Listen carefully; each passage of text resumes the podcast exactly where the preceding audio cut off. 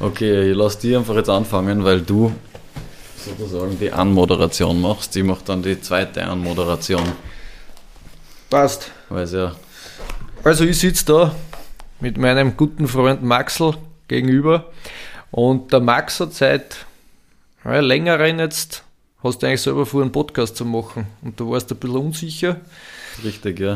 Und der ihr, alter Gläubiger bin in dem, dass man Leute einfach ins kalte Wasser schmeißt, habe ich gesagt, hey, heute machen wir umgekehrte Welt und wir machen diese Stevie Schneider Show zu deiner Show. Dann kannst du mal ein bisschen das Feedback abhören, wie immer. Und ja, im Endeffekt wird der gute Max heute diesen Podcast übernehmen und ich begrüße euch sehr herzlich zu der ersten Folge von Alles in Butter. Ich übergebe ja, genau, jetzt. so ist es. Vielen Dank für die Introduction. Äh, eben, wie du schon erwähnt hast, ich habe mir schon längere Zeit Gedanken gemacht, äh, selber einen Podcast zu machen. Und jetzt ist es soweit. Äh, das kalte Wasser hat mich erwischt. ähm, ich habe da heute ein Geschenk mitgebracht äh, zum Thema Alles in Butter. Und zwar haben wir da einen wunderbaren Sauerteigleib und eine feine Streichbutter.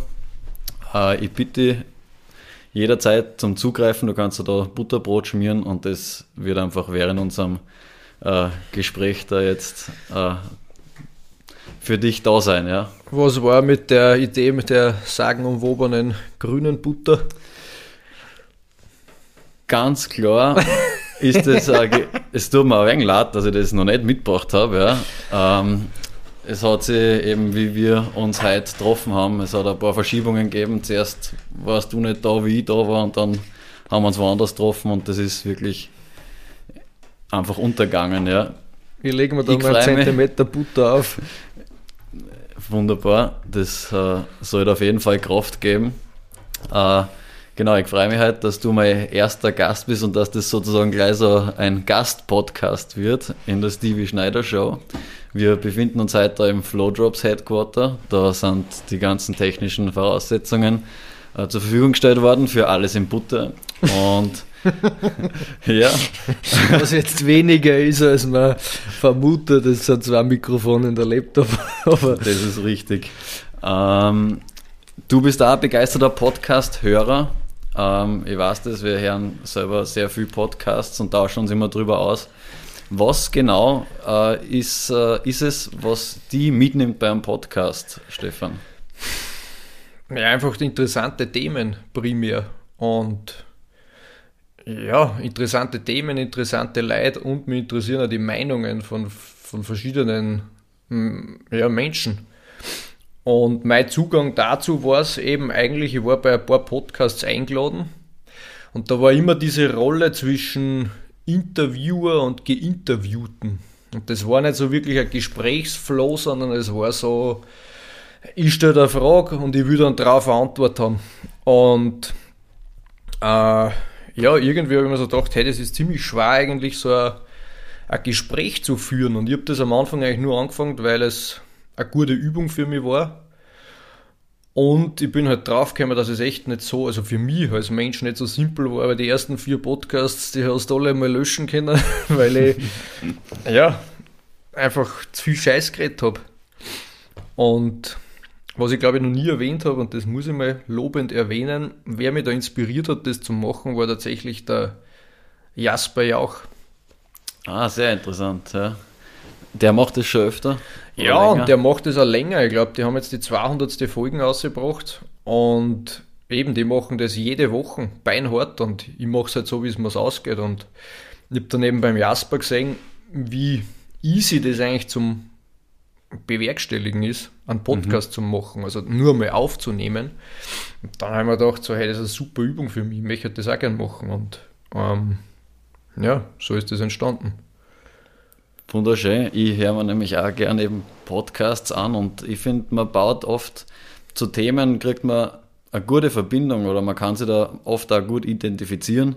Äh, vor allem, weil man einfach hört, wie Leute authentisch über Sachen reden, über normale Themen, die uns immer begleiten im Alltag. Und ähm, ja, äh, genau. am Anfang ist es, über, es ist überhaupt nicht leicht, dass man so ein Gespräch führt. Ich muss auch sagen, das ist jetzt eben das erste Mal, dass ich das ausprobieren kann. Und äh, ja, ich würde gern der menschlichen Sprache äh, da ein, die Möglichkeit geben, dass man das mehr wertschätzen kann. Ich glaube, es gibt insgesamt genügend Podcasts schon. Es muss nicht jetzt da noch viel weiteres entstehen, aber vielleicht hört es ja wer an. Und ich sehe das anders. Ich glaube, es ist komplett wurscht, wie viele Podcasts es gibt. Ich glaube, wenn man das selber machen will und jetzt nicht die Intention hat, dass man eine Million Hörer hat, sondern einfach das als Übung sieht und dass man sich einfach gern mit Leid unterhalten will, ähm, hat das immer einen Mehrwert. Und darum habe ich dir gestern, ich da gleich mal in die Eier treten und gesagt, jetzt machen wir es, weil ja, einfach loslegen mit dem. Ja, und ich würde sowieso gerne also Butterbrote verteilen. Äh, ich finde einfach, ja, Butterbrot ist für mich was Scheins. Was, was, was ist für dich ein Butterbrot? Was für mich ein Butterbrot ist, ich habe übrigens gerade einen ersten Bissen genommen, darum habe ich einen, einen vollen Mund. Wir haben da ein bisschen Salz auch, wenn du willst. Ähm, für mich ist ein Butterbrot eigentlich eine Kindheitserinnerung.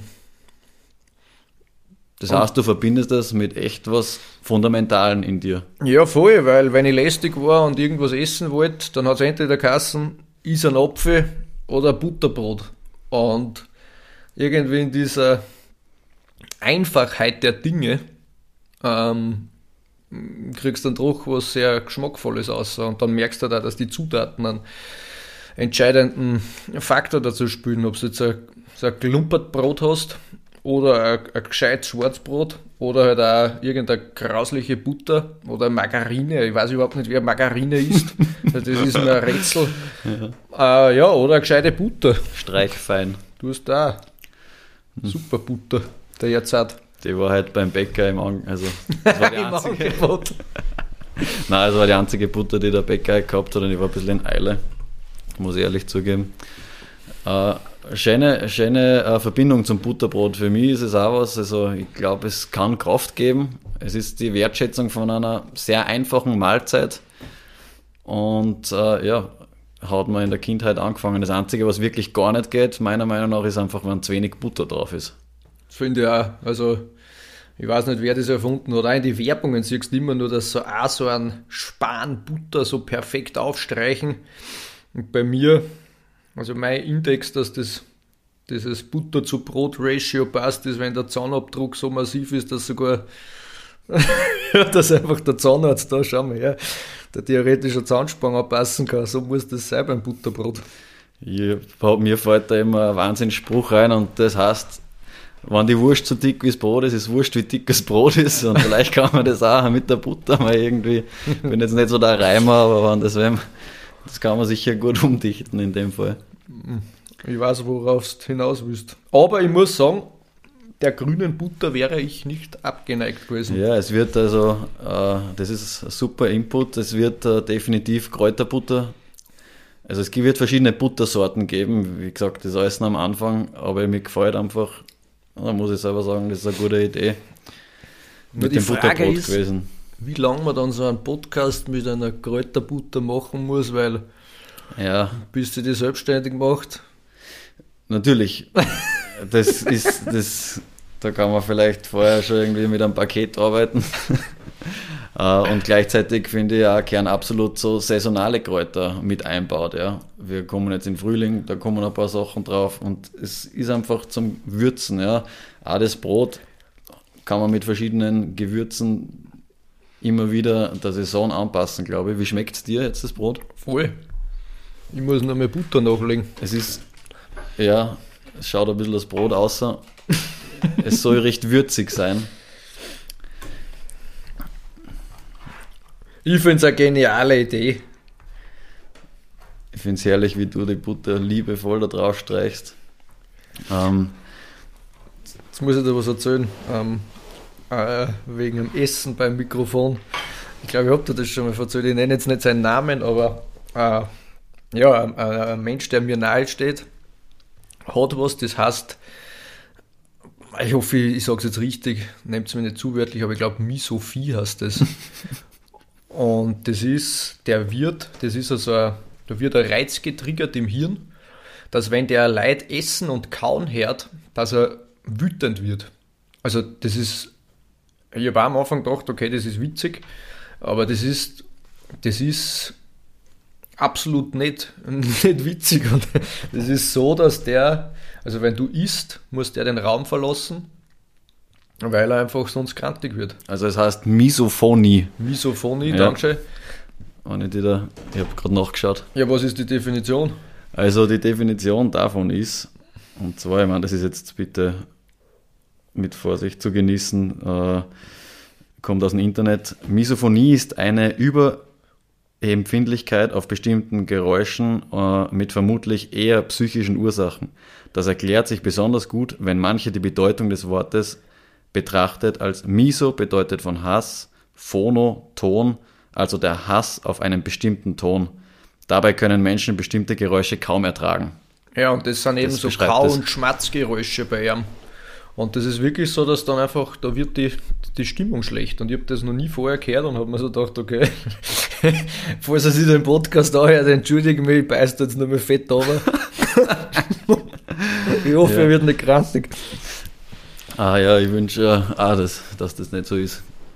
Äh, ich habe jetzt ein paar Fragen an dich, Stefan. Und zwar, du hast da, du bist da eine Person, die eigentlich schon einen gewissen Teil in ein öffentliches Licht gerückt hat im, in deinem Tun, in deinem Treiben.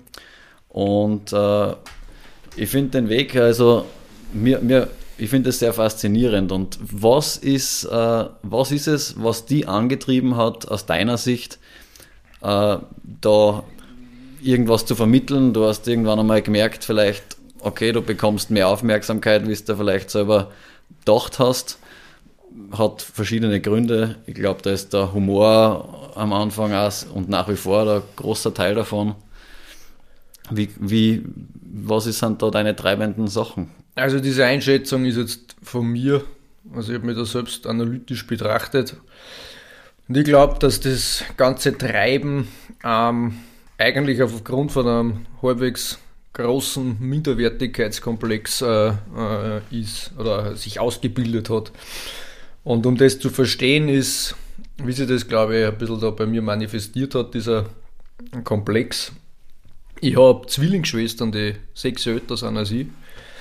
Und ich war halt dann, weiß ich nicht, der Unfall, Nachzügler, wie immer das das nennen willst. Und ich bin halt sechs Jahre später dann nachgekommen.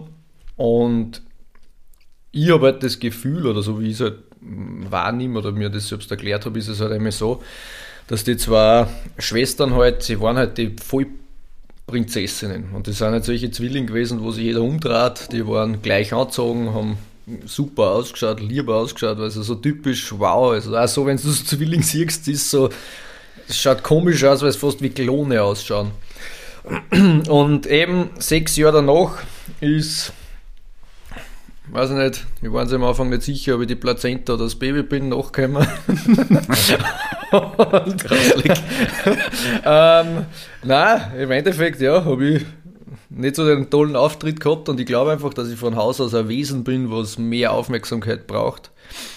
Ähm, und ich habe in dieser Form, wie ich es glaube ich braucht hätte, nicht bekommen. Und von der Mama schon, vom Papa, also von meiner männlichen Bezugsperson wahrscheinlich eher nicht so. Der hat sich sehr schwer dann mit Loben oder ähm, Anerkennung zu zeigen und das war dann, ja, das ist ja bis heute was, wo immer zum Beispiel schwer tue, dass ich Leute sage, hey, das habt ihr gut gemacht oder so. Und an dem muss ich definitiv arbeiten. Und ja, in meiner Jugend hat sich das dann irgendwie dann mal abgezeichnet, eben dieser Drang nach Aufmerksamkeit dass es, also vorher war ich ein sehr braves Kind und dann bin ich aber draufgekommen, dass es mir eigentlich komplett wurscht ist, ob diese Aufmerksamkeit, die ich kriege, ähm, positiv oder negativ behaftet ist. Ich wollte mhm. einfach Aufmerksamkeit haben. Mhm. Und ja, als alter Faulpelz bin ich halt gleich einmal draufgekommen, dass es einfacher ist, einen Schatz zu bauen, wo sie Leute aufregen, als was Gutes zu machen, wo die die Leute loben. Und ja, so hat meine Geschichte dann angefangen und ich war halt da.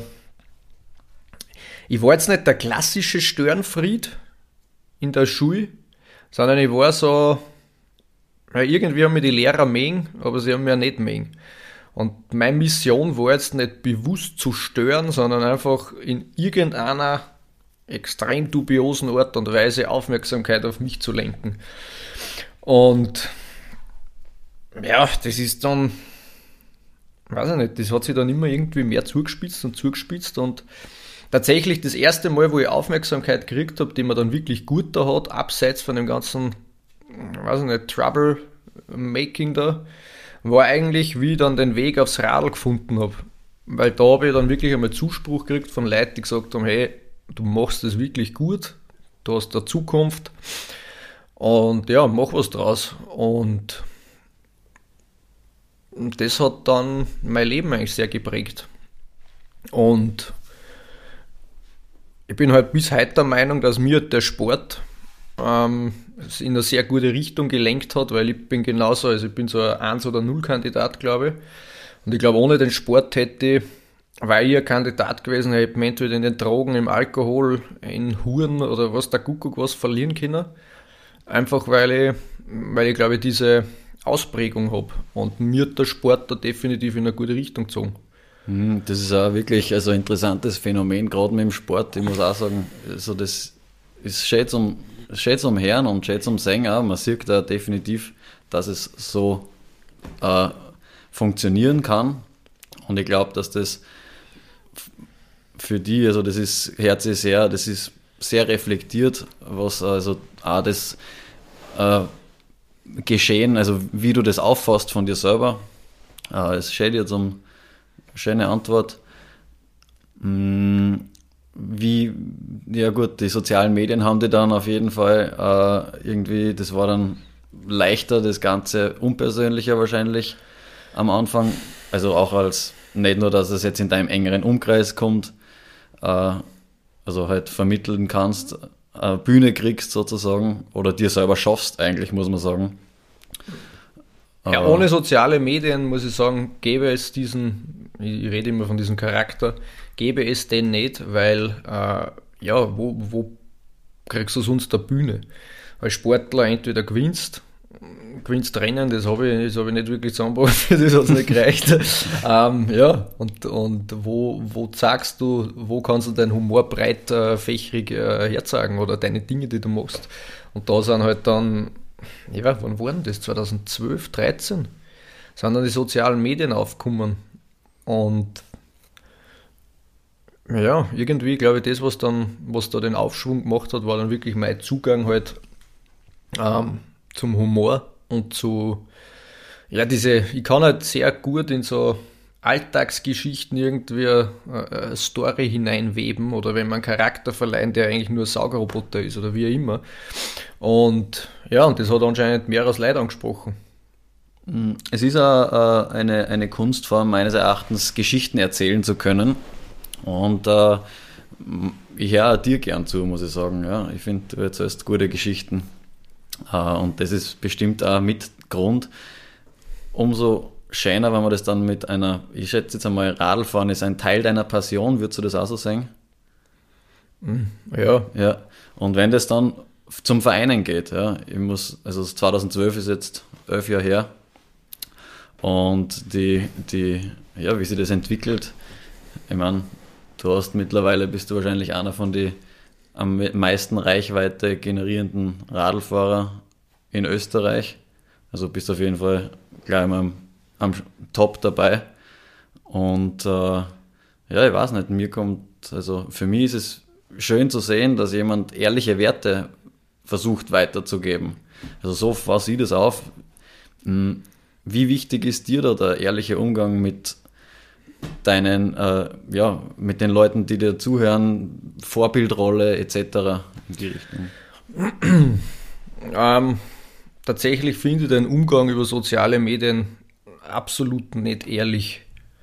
Und darum habe ich ja damals mich, also der, ich am Anfang soziale Medien so genutzt, wie es jeder nutzt. Und das, da war halt nur dieser Rennfahrer, der halt gemeint hat, er muss da jetzt einen Rennbericht schreiben, wie das Rennwochenende war und warum ich nicht Erster geworden bin, sondern 555. Und im Endeffekt habe ich das dann selber durchgelesen und habe mir so gedacht, Alter, hey, du Schwanz, das will, das will ich nicht einmal selber lesen. Gell? Und ja, und dann hat es eben bei 2013 hat's mir ein bisschen die Schalter gerissen. Mit dem ganzen Rennen fahren, Verletzungen, hin und her, Midlife Crisis, meine erste. Wahnsinn. und dann habe ich mir so gedacht, Alter, hey, wenn es diese sozialen Medien nutzt, das ist ja sowieso eigentlich nur ein Fake. Weil was ist es? Man zeigt sie von seiner besten Seite und man zeigt sie dann her, wenn es einem, einem gerade gut geht oder man gerade was Aufregendes erlebt. Keiner filmt sich im Büro, wie er in der scheiß Hocken sitzt. Auf jeden Fall. Es wird nur das vermittelt, das Schönste ja, sozusagen zum Herzeigen. Voll. Und hat oft wahrscheinlich auch mehr Einfluss auf den Konsumenten, wie, also wie man selber lieb ist zum Beispiel. Ja. Beste Beispiel war da meine Verletzung. Ich habe da die sozialen Medien angeschaut, was der, du bist sowieso schon verletzt und dann siehst du nur Leute, die, die gerade die Zeit ihres Lebens haben. Sie unglaublicher Powder zum Skifahren, unglaublich das und das und du sitzt daheim, kannst die Schulter nicht bewegen, weißt, das dauert jetzt nur immer sechs Monate. Das macht dich unglücklich. Und dann habe ich mir so gedacht, okay, eigentlich will ich nicht meine wahre Person, sage ich jetzt einmal, da zeigen, weil das kannst du sowieso nicht. In der Oberflächlichkeit oder in diesem Rampenlicht kann man sowieso nicht real sein, meiner Meinung nach. Und dann habe ich mir gedacht, okay, was, was ist Instagram eigentlich? Und das ist für mich, ist es Scheißhausunterhaltung. Und was will ich am Klo? Möglichst einfach und geschwind unterhalten werden. Und so habe ich mir dann gedacht, okay, passt. Das ist mein Zugang zu den sozialen Medien. Und so hat das dann seinen Lauf genommen. Aber drum taugt mir dieses Medium und drum beflügle jeden da draußen, der irgendwo noch im Kopf hat, ob er einen Podcast machen soll oder nicht, beflügle jeden in diese Richtung, weil das das realste Format ist, weil man Zeit hat.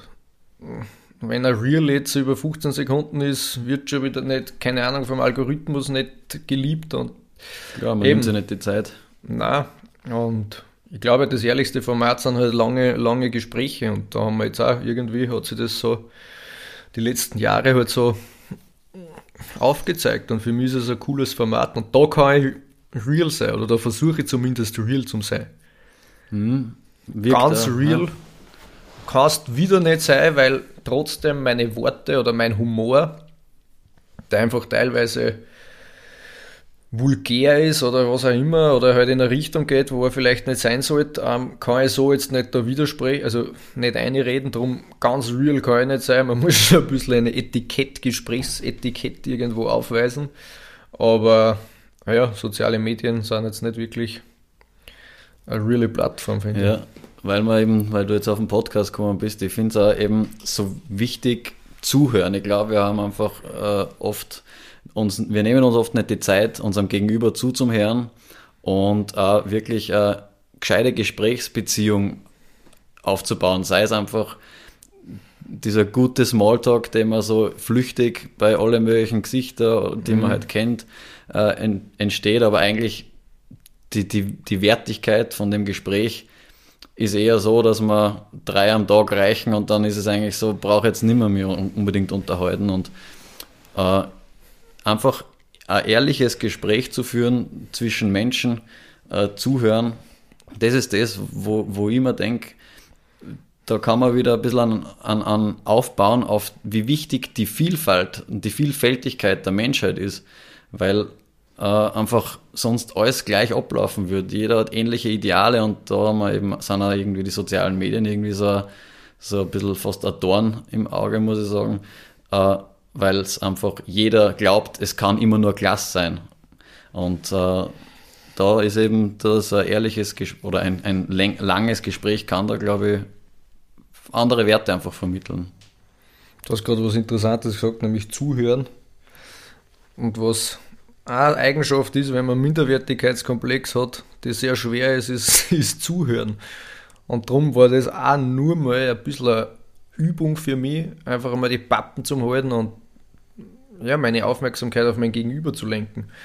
Und ja, ich war, bin es wahrscheinlich immer noch, aber ich bin ein beschissener Zuhörer gewesen, einfach weil ich oft gar nicht wollte, dass wer anderer seine Meinung so kundtut, weil mir das vielleicht in dem Moment dann irgendwo mein eigenes Licht rauben hätte können. Ja, ich kann mir vorstellen, also das ist, es, es gleicht irgendwie so an, an Emotions, also wenn du was hörst, was dir gerade nicht passt oder widerstrebt, dann kommen Emotionen hoch.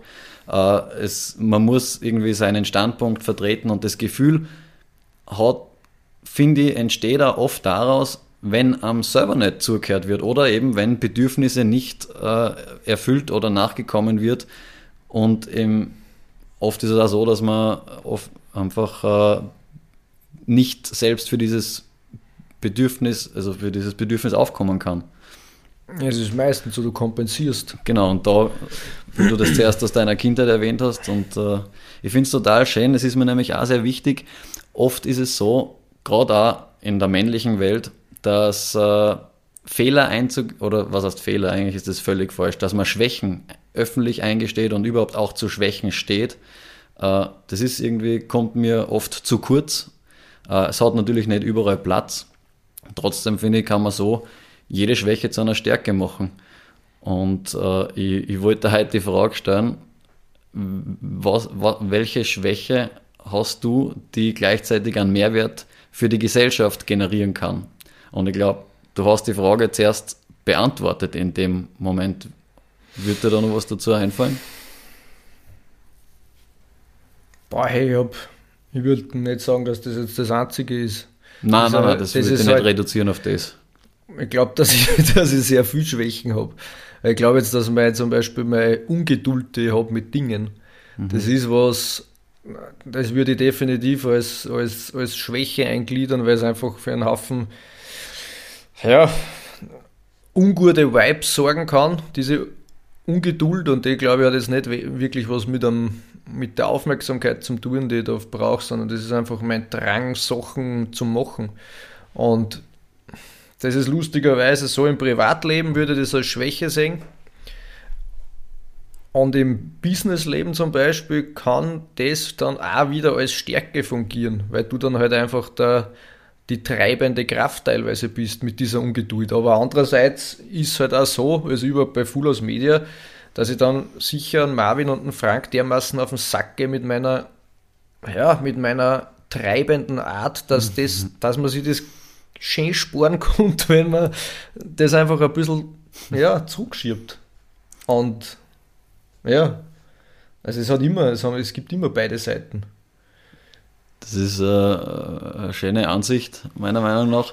Ähm, weil wir jetzt gerade irgendwie so ein bisschen in Richtung Business gegangen sind, vielleicht fangen wir ein bisschen vorher in der Timeline an, weil irgendwann war einfach so, dass du es geschafft hast, aus deinem Mountainbiking, aus deinem Hobby, aus dem, was du liebst und gern machst, äh, so eine Art ja, Möglichkeit gefunden hast, äh, ein Brot am Abend am Teller zu haben, dadurch.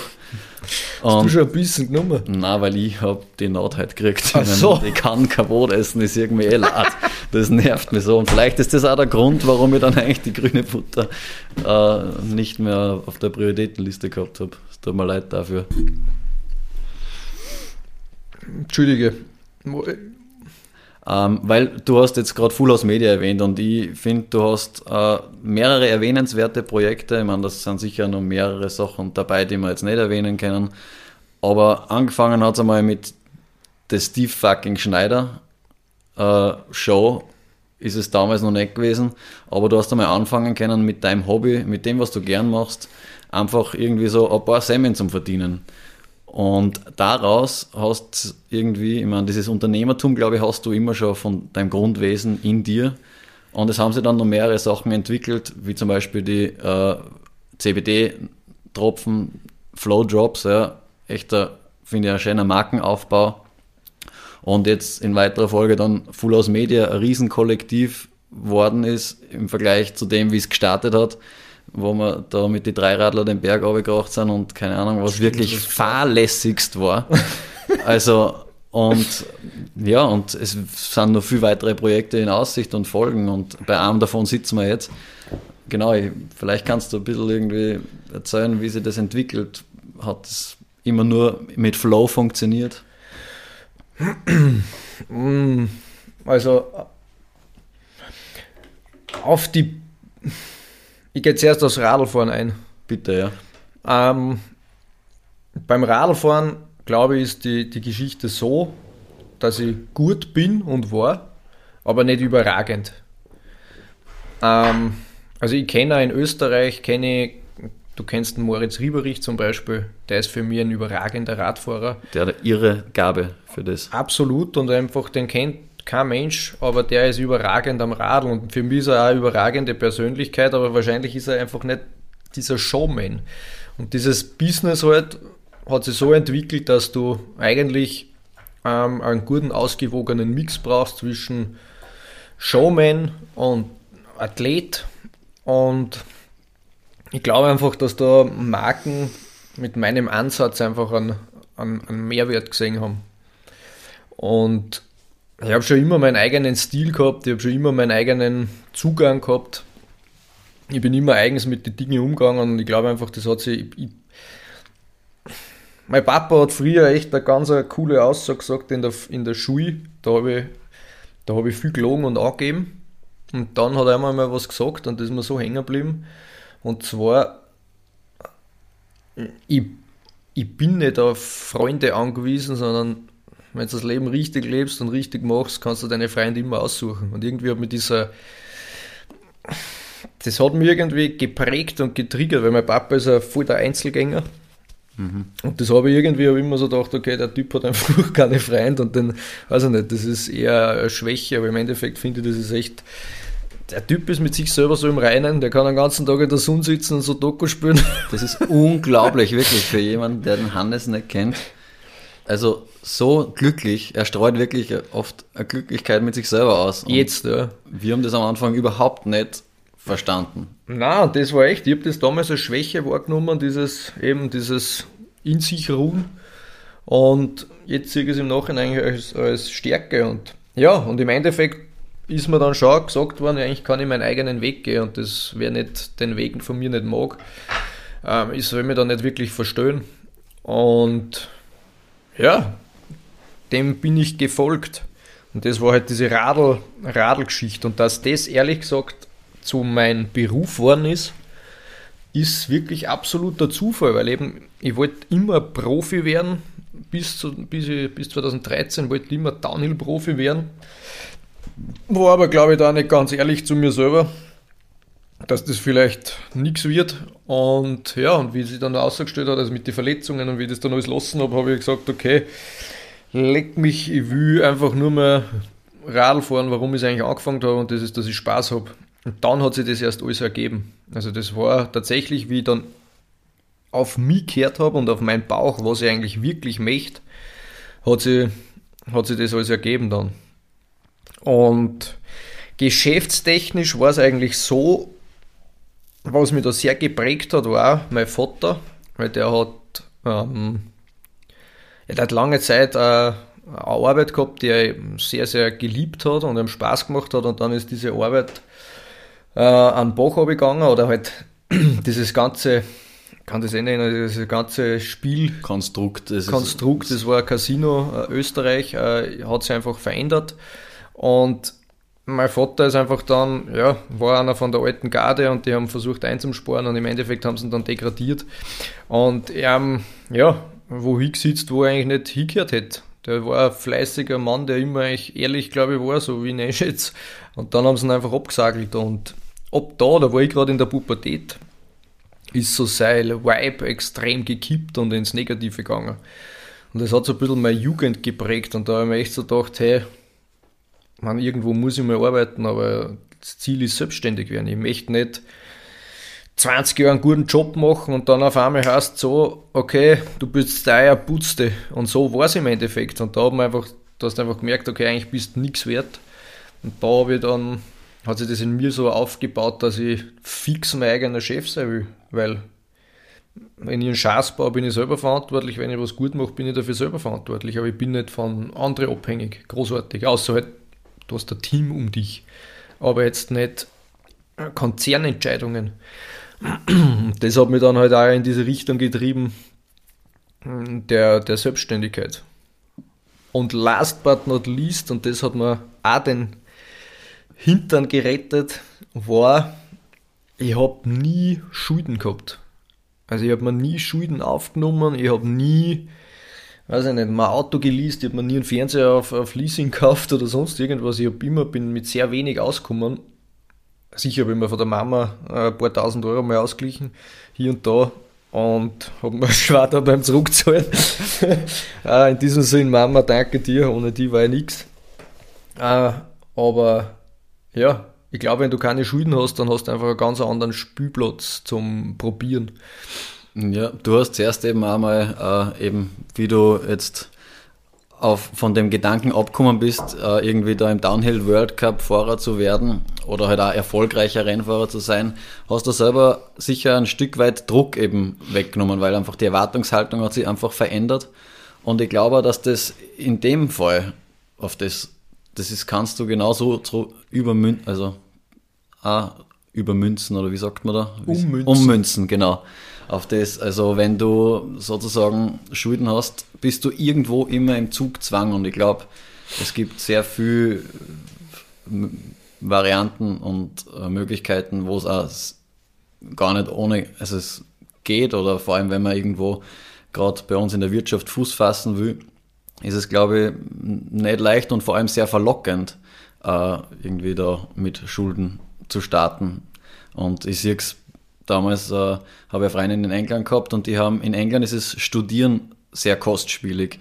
Und wenn du da aus normalen Verhältnissen kommst, also halt einfach so irgendwie halbwegs normal, dann startest du nach dem Studium mit tausenden Pfund Schulden ins Leben und somit wirst du natürlich auch, es hat schon einen Sinn, dass du irgendwie beim Start bleibst und dass du dann auch da weiterhin äh, aktiv Steuern zahlst und das auch diesen Lohn zurückzahlst. Nur es ist halt schon, ich finde es einen kritischen, er kann motivieren, aber er kann auch wirklich jemanden am Boden zerstören. Ja, und ich finde einfach das beste Beispiel. Ich glaube, dass das sehr wohl, also da bin ich gern irgendein Schwurbler oder Verschwörungstheoretiker, ich glaube sehr wohl, dass das gewollt ist, weil, wenn du nur überlegst, wie viel lernst du in der Schule über Wirtschaften, über mit Geld wirtschaften, über investieren, über was, weiß ich nicht, abschreiben etc. Du lernst es so überflogen, aber eigentlich demotiviert die jeder selbstständig zu werden, weil jeder sagt, ah, bah, nach drei Jahren kommt dann die Zahlung und dann gehen die meisten Konkurs. Und ja, wahrscheinlich, wenn es einfach, weiß ich nicht, wenn du das machst, was tausend andere Leute auch machen, dann ist es wahrscheinlich schwierig, sie abzuheben. Aber jeder kann irgendwas gut. Und ich glaube nach wie vor daran, dass das gesündeste System, und da werden wir jetzt wahrscheinlich viel verfluchen, war halt wirklich diese komplett, dieser freie Markt, wo im Endeffekt jeder Freelancer ist, man nur mehr Freelancer einstellt, jeder abschreiben kann und sein Ding machen kann. Ich glaube, dass das das Beste wäre für, also sicher wird es ein paar wieder erwischen, die einfach das Hirn beim Arbeitseingang abgeben wollen und sie dann wieder, wenn sie die Arbeit verlassen, wieder aufsetzen wollen. Aber ich glaube einfach, dass, dass ein Haufen Dinge vermieden werden könnten, wenn die Leute nicht in diesen 9-to-5-Radl sitzen dann. Und es mhm. läuft alles darauf hin, dass man so, so das trainiert wird, dass du da hingehst. Und ich war in der HTL und da ist ja nicht 9 to 5, 9 to 5, weil dann machst du keine Überstunden. Als HTLer mit Technikerfahrung machst du von 7 in der Früh äh, bis 8 Uhr am Abend den Scheiß. Und ja, so wirst, also so sind wir da trainiert worden eigentlich. Und das ist absolut also werden wir auch trainiert und ich glaube, dass das einfach, äh, wenn das nicht so gesehen wird, ist es meines Erachtens fast ein bisschen so eine Realitätsverweigerung. Ich meine, es ist beides wichtig. Ich finde eben auch unsere Bildung ist sehr wichtig. Nur dieser Eingang in die Selbstständigkeit und irgendwie Selbstständigkeit birgt auch dann gleichzeitig Verantwortung übernehmen für sich selber irgendwo. Ja, das wollen die Leute nicht. Und na klar, na klar, na klar, aber es wird auch nicht wirklich schmackhaft gemacht. Also du brauchst schon sehr viel Courage und Mut wahrscheinlich, wenn man das so sagen kann, dass man diesen Richtung einschlagen kann, dass man den Weg einschlagt, ohne es mit irgendwie Einfluss von Vorbildern oder ja, irgendwelchen vorgelebten Sachen, wo man das sieht, ja, weil im Grunde, ja, äh, du siehst links und rechts einer erfolgreicher wie der andere, aber die Fails werden irgendwie nicht auf die Bühne gebracht und die, wahrscheinlich ist es, muss es irgendwo die Waage halten. Und äh, ich glaube auch, dass man da äh, generell auch in der Bildung und im Schulsystem einen Bedarf hat, die Leute anders aufs Leben vorzubereiten. Ich glaube einfach, dass das nicht mehr am Zahn der Zeit ist. Ja, Grad. und das nächste ist halt, was der, wenn jetzt einer fehlt theoretisch, weil irgendwas passiert, dann hast du da dieses Stigma von einem Verlierer, von einem Loser, gell? Irgendwie. Und ich bin da genau der Meinung, hey, wenn einer Chari geht, Alter, dann hat er es probiert, dann soll der nicht als Verlierer gesehen werden. Und das ist echt das Erste, was die Leute sagen. Bah, ich hab gewusst, dass das nichts wird und hin und her und bla bla bla. Ja, ja. Und da denke ich mir echt, was ist das im Endeffekt fast wie so ein bisschen eine Schadenfreude, dass wer gescheitert ist, der was probiert hat. Und ich denke mir, hey, weiß ich nicht, ich habe jetzt da, das sind drei Firmen, was da am Start sind. Die Wahrscheinlichkeit, dass eine irgendwann eingeht, ist da, weißt du, ich meine, ich möchte, ich möchte nicht, dass passiert, aber sie ist da. Und, ja. Alter, wenn du was startest und nur glaubst, du kommst das für, also als Gewinner außer, dann bist du einfach unrealistisch. Ja, es kann immer alles passieren. Mit Sicherheit. Die Erwartungshaltung ist halt natürlich auch immer das, man erwartet sie Zuckerschlecken. Äh, ich kann es auch bestätigen, so ist es definitiv nicht. Also vor allem, wenn man auf der, wenn man gerade irgendwo versucht, irgendwelche Projekte zu machen, man kommt einfach nicht um Experimente herum. Und also Trail and Error und mir gefällt es oft, also wenn man irgendwie amerikanische Schriftsteller oder äh, Podcasts oder Hörbücher oder was weiß ich, irgend Leute zuhört, die haben oft, mir kommt vor, die Mentalität, dass sie einfach ihre Fails auch feiern. Genauso und fast noch mehr wahrscheinlich wie Erfolge. Weil sie einfach wissen, oder ein, viele Leute, und ich glaube, man kann es auch nicht auf Amerika jetzt beziehen, ist jetzt mein Zugang, äh, dass man einfach durch Erfahrung und Fehler erst lernt und wirklich nachhaltig lernt. Äh, mir kommt vor, wenn mir als Kind wer gesagt hat, mach das nicht, war das für mich viel verlockender, dass ich es nur dreimal so mache, bis halt wirklich dann die Mausefalle zugeschnappt habe und immer die Finger einzwickt habe, verbrennt habe, was weiß ich. Das ist das Gleiche, was du vorher gesagt hast, nur jetzt halt anders, anders ausgesprochen ist, wenn du deine Schwächen anerkennst, werden du stärken. Und wenn du deine Fehler, die du gemacht hast, anerkennst, ich weiß nicht, ob es dann zu stärken werden, aber dann wirst du den Fehler wahrscheinlich nicht nur mehr machen und du wirst wachsen dadurch. Und wer da ein sehr inspirierender Mensch für mich war, ich habe ja da fünf Jahre in einem Fischgeschäft gearbeitet und das war jetzt nicht irgendein normales Fischgeschäft, sondern der Typ war echt da. Ein arger Selfmade-Man. Das ist der erste Mann aus Österreich, der, also der ist der erste in Österreich, der Kaviar macht und der Kaviar ist inzwischen so bekannt, dass er weltweit schickt, weil einfach die Qualität dermaßen hoch ist und das ist der Walter Grüll und ähm, denn der hat mich da halt in seiner Firma aufgenommen, nachdem ich den anderen Job da gekündigt habe. Und der hat mir echt, wie ich ihm gesagt habe, hey, ich möchte selbstständig werden. Und ich war da richtig motiviert, endlich selbstständig zu werden. Hat er mir den besten Tipp gegeben überhaupt. Den hat er selber auch umgesetzt. Er hat gesagt, hey, arbeite so lange nebenbei in deiner Selbstständigkeit, bis dich diese Selbstständigkeit tragen kann und dann mach den Switch. Aber fang nicht an, dass du, auf, dass du alles, was dich stabil hält, abbrichst und dann einfach kopfüber da einsteigst, weil das einfach, du hast einen massiven Druck. Ich weiß nicht, also ich bin halt einer, ich, unter so viel Druck, unter existenziellen Druck, glaube ich, funktioniert nicht so gut. Keiner, glaube ich. Du kommst in Zugzwang irgendwo. Ich es glaube, es gibt da Leute, die echt arge Sachen auch umgesetzt haben, stimmt, genau ja. weil sie sich da so eingeschubst haben, aber er hat echt gesagt, so wenn du jetzt nicht die Idee hast, sondern noch nicht sicher bist, dann mach die erst selbstständig oder mach die voll selbstständig, wenn du, wenn du sicher bist. Und ja, das habe ich dann auch so gemacht. Und das ist auch das, was ich jedem da draußen raten würde, der irgendein Talent hat, egal ob er Friseur ist, Koch ist oder sonst was, also eigentlich auch Jobs, wo man angestellt sein könnte. Macht euch diese Kleinselbstständigkeit auf, verdient euch ein bisschen was dazu, lernt das abschreiben, weil dann kommt man auf einmal drauf, einen Haufen Fixkosten, die man im Leben hat, kann man steuerlich absetzen. Und dann auf einmal kommt man drauf über kurz oder lang, hey, Selbstständigkeit ist eigentlich Sicher zahlst Steuern, sicher machst du den ganzen Scheiß, aber im Endeffekt ist was, was Gemütliches. Man kann es lernen und das ist auch das, was ich mir vorgenommen habe. Und äh, ich finde auch die Idee von äh, mehreren Standbeinen irgendwo äh, total gut, weil es einfach mich selber in meinem Handeln, ich meine, irgendwo flexibler macht und halt weniger, ich bin halt, ich versuche zu einem Teil von mir selber abhängig zu sein.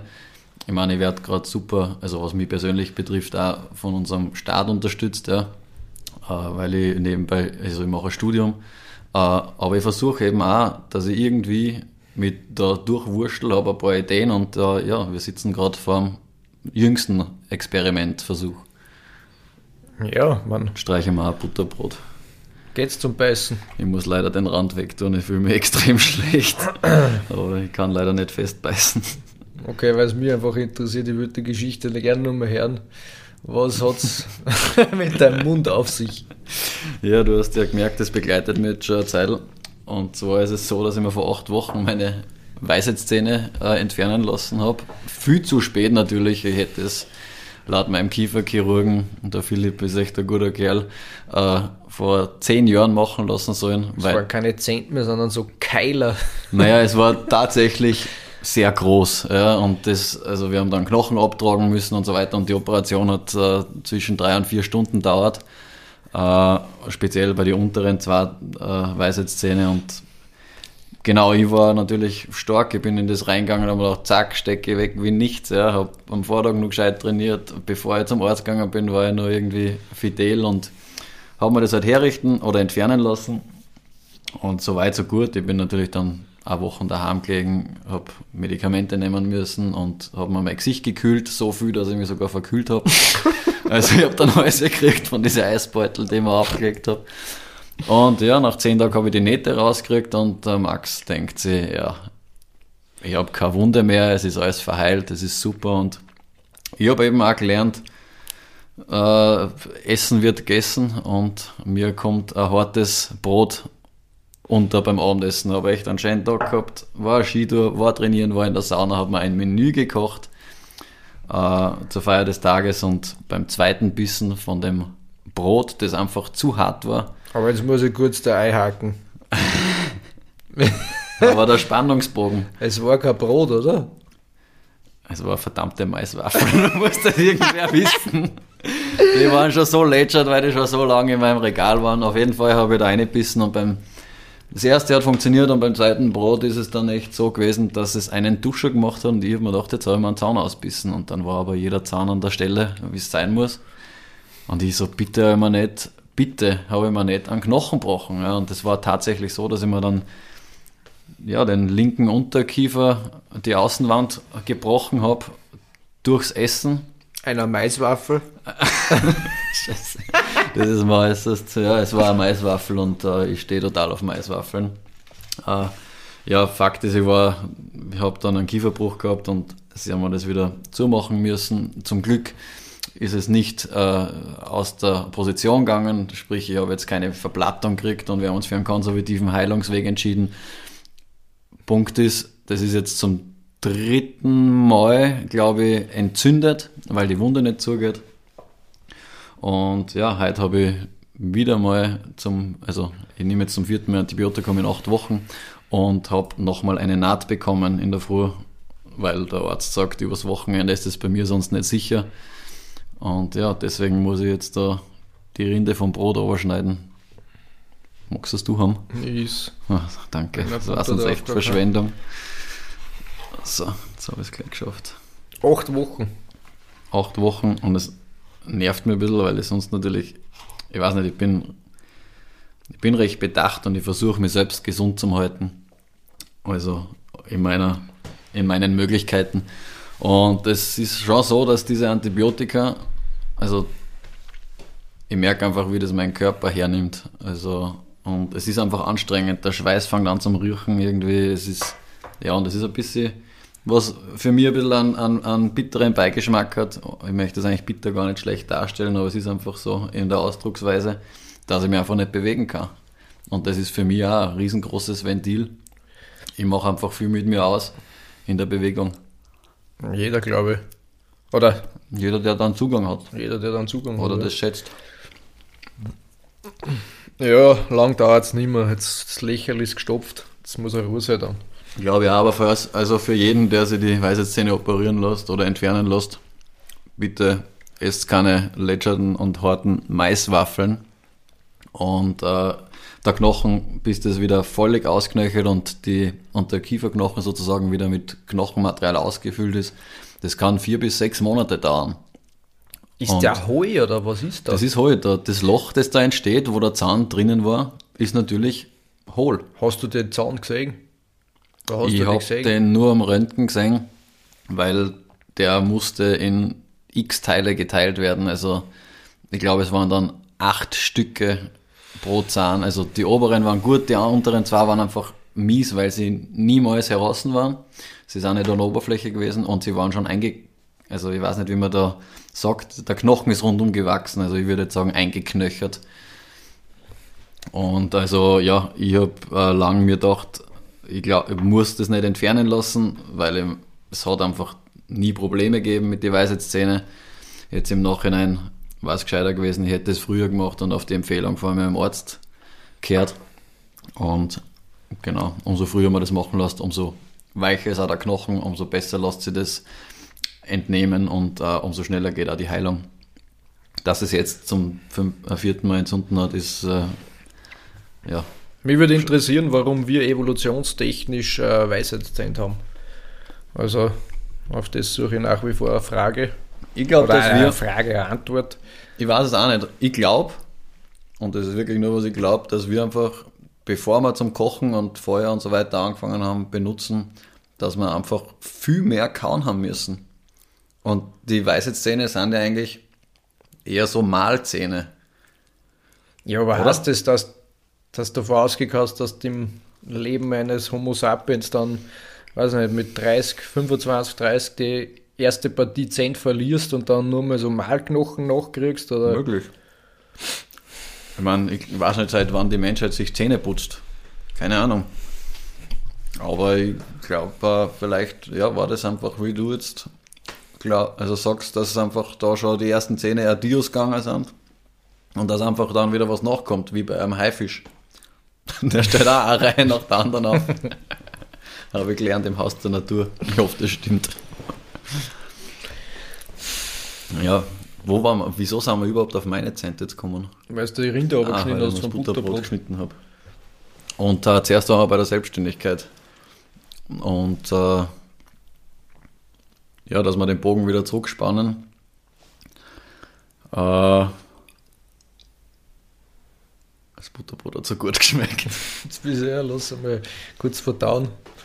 Na, Selbstständigkeit habe ich halbwegs, glaube ich. Ja, du bist dann aufs Radfahren eingegangen, eben deinen großen Teil und dann äh, eben auf, dass ein paar Firmen entstanden sind. Und äh, genau, ob das ja, dann das, immer mit Flow... Da muss ich kurz einhaken, dass die das jetzt nicht so anhört, als weil so ich hasse das Wort Entrepreneur. Ähm, Im Endeffekt, dass die Leute da draußen auskennen. Die Firmen rennen zwar alle, aber im Endeffekt ist es überall, ich habe noch nie wirklich wo was aus den Firmen rausgenommen oder nehmen können, weil äh, bis jetzt habe ich da einfach nur Zeit investiert, Zeit und Arbeit investiert. Und ja, also.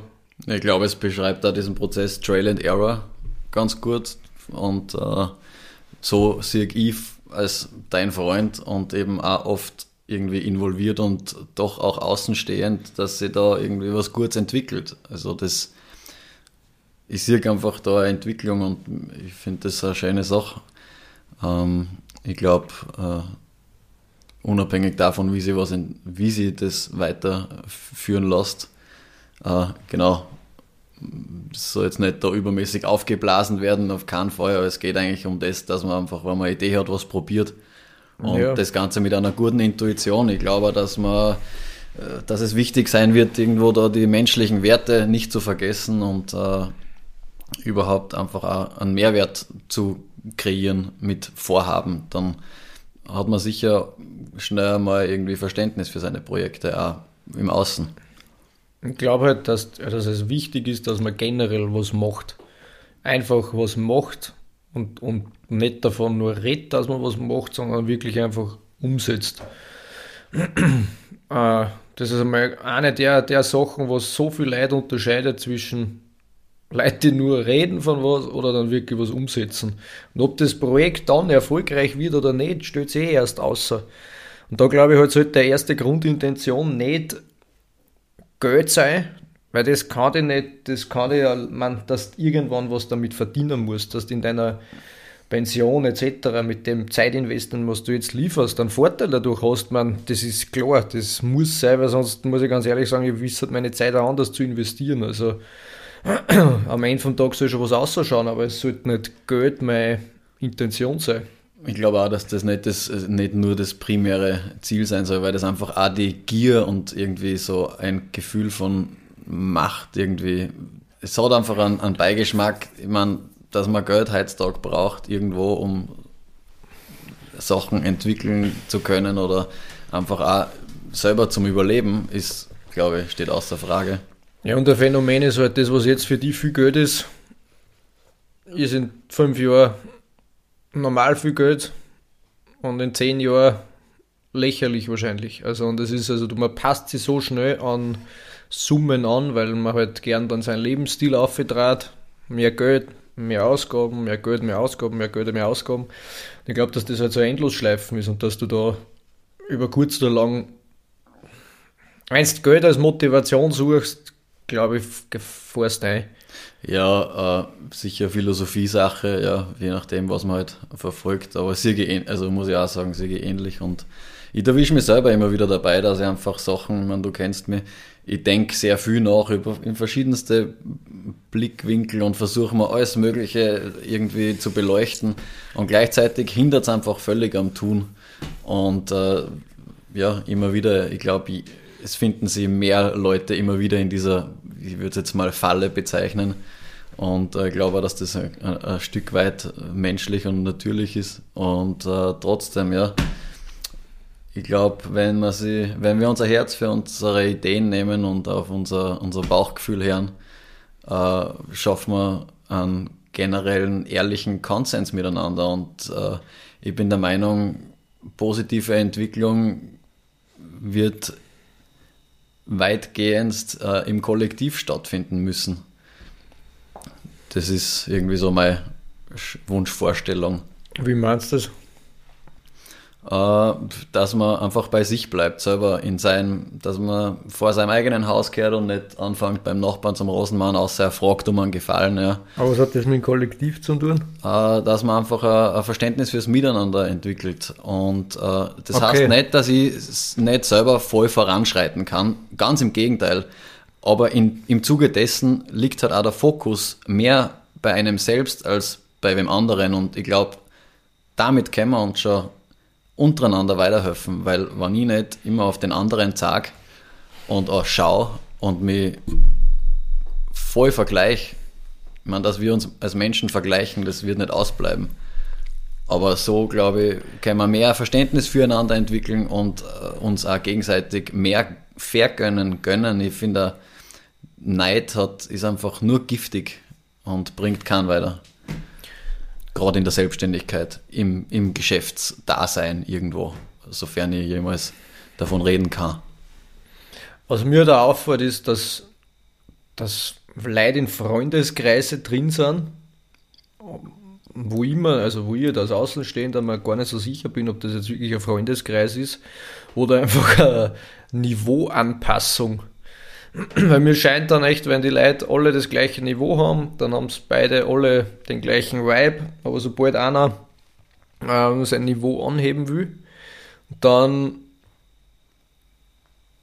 bleibt da unzählige Beispiele in, in meinem Bekanntenkreis, wo dann auf einmal wirklich Freunde, nähere Freunde dann eben versuchen, den eigentlich dort zu halten, wo er ist. Und ich glaube einfach, dass er ein bisschen schlampig mit diesem Wort äh, Freund umgangen wird. Oder zumindest nicht schlampig mit dem Wort Freund, sondern einfach, dass die Meinung teilweise von Freunden für Neues zu, zu stark gewertet wird und dass deshalb Leute gar nicht anfangen, sich weiterzuentwickeln oder gar nicht was Abenteuerliches ausprobieren wollen, weil im Endeffekt der links und rechts macht es auch nicht und der links sagt, okay, ist nur gefährlich. Der rechts sagt, im dritten Jahr halte die Sozialversicherung und, weißt, und so schnell und dann bist du schon wieder so, okay, ah, aber im Endeffekt, das, was die Leute brauchen, ist ein Tritt in den Arsch und Motivation und sagen, mach's einfach, tu's und nicht das Gegenteil. Und wenn man solche Leute in seinem Umfeld, finde ich, hat, ähm, muss man, also ich, was ich gemacht habe, ist, ich habe mich einfach distanziert von diesen Menschen. Ich habe da nie viel gehabt von denen, weil mein Freundeskreis ist seit 15 Jahren, 20 Jahren der gleiche eigentlich. Ähm, also auf die Leute, die ich her und wo ich, wo ich mir das wirklich dann mitnehme. Und ja, also da hat es nie das gegeben, mach das nicht, mach das nicht, sondern wenn ihr gesagt habt, mach das und das nicht, dann war das ein Rat, den ich der definitiv tunlichst nicht befolgt hat. Nein, aber so, da habe ich mir dann Gedanken gemacht. Ja. Und das ist auch ein Haufen Sauger sind unterwegs, Energiesauger. Definitiv, ja, kann ich auch sagen, äh, bestätigen aus eigener Erfahrung. Und ich, eben in Bekanntenkreisen, in Freundeskreisen, in, in, in größeren Gruppen, ja, wir fühlen uns alle wohl in Gruppen grundsätzlich. Und eben diese Komfortzone nicht zu verlassen und halt irgendwie dabei bleiben und halt in dieser Gruppe, in dem Schwarm mitzumschwimmen, äh, ist vermeintlich immer der leichtere Weg anfangs. Äh, es ist halt auch da, dass man sich bewusst werden muss erst, dass da Abhängigkeiten entstehen. Und äh, ja, finde ich ein ganz äh, äh, großes Thema. Hm. Dem Schwarm war immer der Regenbogenfisch, oder zumindest habe ich es probiert. Ich wollte der im Mittelpunkt sein. Das ist eine schöne Metapher irgendwo. Ja. Geschafft. ich war zwar nicht so stylisch gekleidet wie der Regenbogenfisch, aber mir war das, ich wollte im Mittelpunkt sein. Darum glaube ich, war mir diese Gruppendynamik halbwegs wurscht, weil die Leute haben oft gesagt, ja, der Hund ist anstrengend oder sonst irgendwas, aber du hast da eine gewisse Ignoranz am an den Tag legen können. Und ja, bis Beispiel, ja, hast bis heute und das hat, also und das, das ist oft auch wirklich ganz schön viel wert, weil das irgendwo weiterbringt. Und gleichzeitig ist es auch wichtig, verschiedene Meinungen zum Akzeptieren können. Also dass es einfach, wir sind alle irgendwo verschieden, jeder hat andere Erlebnisse und äh, ich glaube, einfach einen ehrlichen Diskurs und auch selbst Freundschaft zu erhalten, wann grundsätzliche Dinge verschieden gesehen werden. Weil ich finde, das kann, wann es so will, eine Bereicherung sein. Ich kann mich ewig drüber aufregen, ich kann mich aufhängen auf Themen, die eigentlich voll oberflächlich sind, die eigentlich mit der Beziehung an sich, mit der zwischenmenschlichen, nichts, die müssten das nicht so beeinflussen. Akzeptanz ist auch was. Das ja. würde ich als, als eine Schwäche von mir ähm, also eine frühere Schwäche deuten und je älter ich werde, desto mehr Akzeptanz habe desto mehr Sachen toleriere, akzeptiere. Und jetzt habe ich, hat eigentlich jeder, auch wenn wer sagt, mir ins Gesicht sagt, dass ich ein Volltrottel bin, dann akzeptiere ich das. Und aber vielleicht ist man es auch.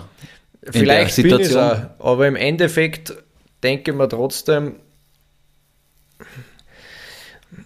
man muss Meinungen verschiedener Menschen akzeptieren aber ich kann trotzdem meine Meinung haben und vertreten. Und das ist auch was, da hat mich diese Corona-Thematik so, so fasziniert, weil, also fasziniert in dem negativen äh, Beispiel, weil da ist irgendwie diese Akzeptanz komplett in den Arsch gegangen. Wirklich. Und das hat gesagt, wie ignorant einfach verschiedene Ideen untereinander funktionieren und wie das, schnell das geht. Und es hat genau, wie schnell es geht und dann gibt es ein Mainstream, dann gibt es voll viele Lager, die sich eröffnen und es ist eigentlich scheißegal. Im Grunde stecken wir alle auf demselben Planeten und äh, ich finde, es ist einfach wichtig, dass es verschiedene Ansichten gibt, verschiedene Meinungen gibt äh, und da gehört einfach gegenseitiger Respekt äh, her und ich glaube, dass das eben durch solche sensiblen Themen wie diese globale Pandemie, wie auch immer äh, das halt jetzt da im Nachhinein aufgefasst wird oder halt dann auch behandelt wird, hat man gesehen, wo diese Themen überhaupt, also das finde ich, kann man ummünzen fast auf jedes Thema irgendwie. Das ist das ist halt die Spitze des Eisbergs sozusagen, aber diese Ignoranz anderen Meinungen gegenüber ist einfach da und jeder versucht einfach. Ich wünsche mir da die radikale Mitte. Das ist, finde ich, auch irgendwo wichtig, weil wir müssen, also die Wahrheit kann man, glaube ich, nur gemeinsam äh, ausmachen. Und jedes Radikal, also ob es links oder rechts ist, also extrem oder extrem ist, ist einfach irgendwo in meinen Augen ein Ungleichgewicht. Und äh, Triebfaktoren sind es, also Motive sind es vermutlich ähnliche. Und, äh, aber es ist nicht unbedingt produktiv, nur weil ich, ich meine, ich finde zum Beispiel, dass gerade bei uns in, oder überhaupt auf, im politischen Geschehen, da geht es oft nur mehr um Aufmerksamkeit und dass ich halt in den nächsten vier Jahren wieder gewählt werde, aber keiner, ich meine, das kann ich jetzt überhaupt nicht sagen. Ich kenne mich wirklich zu wenig aus. Mein Empfinden ist einfach, dass es nicht lang langfristig gedacht wird. Ja. Ich, hat sicher viele Faktoren, aber es wird sich kaum Gedanken über 10, 20 Jahre gemacht. Also so nie das war. Die Legislaturperiode dauert vier, vier Jahre. Und dann und schaue ich noch einmal, dass ich wiedergewählt werde und dann schaue ich, dass ich irgendwo Geld aussackle. Und das finde ich einfach, ich finde es einfach kaputt. Und äh, ich glaube aber, dass sie da auch, ja, ich glaube, dass da eine dynamische Übergang stattfinden wird oder halt auch nicht, in welche Richtung auch immer. Ähm, Fakt ist, ich darf mich nicht aufregen, bevor ich nicht selber aktiv bin. Das habe ich mir auch ein bisschen vorgenommen. Aber ich habe eine ganz klare Meinung. Das ist auch gut, aber, und das ist das, was wir vorher gesagt haben, hey, die ganz klare Meinung habe ich auch zu Themen, aber ich muss es akzeptieren, dass andere leider andere Meinung haben. Sehr. Und das habe ich früher zum Beispiel nicht können. Da bin ich auch genauso irgendwie emotional aufgefallen, also aufgefahren, bin ich grantig geworden oder mir gedacht, so ein Trottel, warum denkt der so? Und ich habe das nicht wahrhaben wollen. Und im Endeffekt, jetzt, wie älter ich wir, man, ziehe ich mir wie so alter Mann, aber je älter ich wir, desto mehr Akzeptanz habe ich.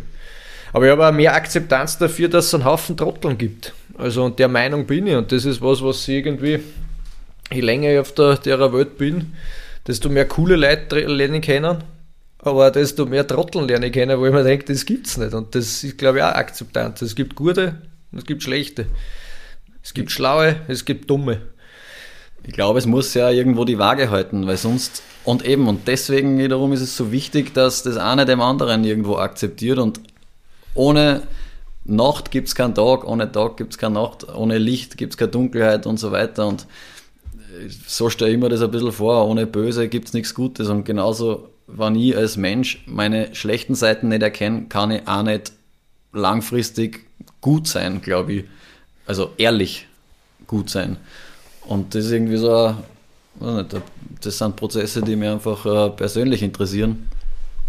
Und äh, eben, das ist, ob es jetzt die Politik betrifft oder ob es äh, gewisse, ja, ich meine, Covid war auch irgendwo Politik involviert, ist ganz klar, die ganze Welt war da dabei oder einfach nur herunterbricht auf das Zwischenmenschliche, du und ich. Ich glaube, es sind einfach fundamentale menschliche Werte, die halt letztendlich dann das Konstrukt weiterspinnen und zu was es halt dann wird. War da wirklich keine grüne Butter dabei? wir haben die gleichen Grundsatzdiskussionen, als waren wir, als hätten wir an den Kräutern genascht. Ich sehe, dass du schon eine gewisse Sierigkeit aufweist irgendwo. Liegt es daran, dass die Sonne gerade rauskommt, oder? Nein, gar nicht, nein. Mir, mir taugt das Gespräch. Also ich kann es nur zurückgeben. Also ähm, es fühlt sich sehr frei an, ja. Und äh, ich glaube auch, dass wir einen gewissen Peak gerade erreicht haben. Wie siehst du das? Was für ein Peak? Ich weiß nicht genau. Gehen wir jetzt da noch weiter auf dieses. Na, mit dem Thema Akzeptanz etc., ich glaube, da haben wir geredet. Was mein Ziel heute war für den heutigen Podcast, und das hat sich sehr früh erfüllt, war eben das ein bisschen über Schwächen zu reden, speziell in unserer Welt, in, in, der, in der Welt mit Menschen mit Zipfel, weil es einfach, äh, ich finde, wichtig ist, zu seinen Schwächen zu stehen, auch Schwächen erkennen zu können und einfach gegenseitige Wertschätzung dafür aufbringen. Und ich glaube, so können wir uns selbst ermöglichen, daraus zu, und daran zu wachsen. Habe ich eine schwierige Frage an dich. Ja. Oder vielleicht eine sehr einfache Frage. Schauen wir mal. Wenn du mich anschaust, welche Schwächen fallen da auf? Jetzt im Moment? Na, jetzt im Oder so allgemein, wie allgemein, die mir als Wesen Also ich meine, es ist sehr schon gefallen, du hast ein Maß an, an, Ungeduldigkeit und eben Ignoranz hat mich oft einmal getroffen als dein Freund. Ähm, haben aber immer selber irgendwie was rausziehen können dadurch. Ja. Es war immer so, es, ich glaube auch, dass das Punkte sind, an die gerade das mit deiner Ignoranz, die du in deinen Teenager und also in dieser, in dieser pubertären Phase an den Tag und an die Nacht gelegt hast. das musst du irgendwie, das, das kann ich gar nicht in Worte fassen, wie das auch funktioniert hat und wie ich das auch oft aufgenommen habe. Und es war einfach irgendwie aber schon auch bewundernswert, ja, weil ich vom Grundwesen einfach andere Züge habe. Und da sehe ich ja oft, dass es dir selbst zum Verhängnis worden ist und gleichzeitig halt jetzt nach, im, im Nachhinein und vielleicht da in Zukunft wachst du da definitiv, also das, sind, du, das wird eine Stärke sein. Also ich finde, aus jeder Schwäche kann man, wenn man es erkennt, eine Stärke machen. Ich bin oft ignorantes Arschloch genannt worden. Weiß ich. Und ich glaube, es hat beides immer seine Berechtigung gehabt. Ähm, Gib mir nur einen.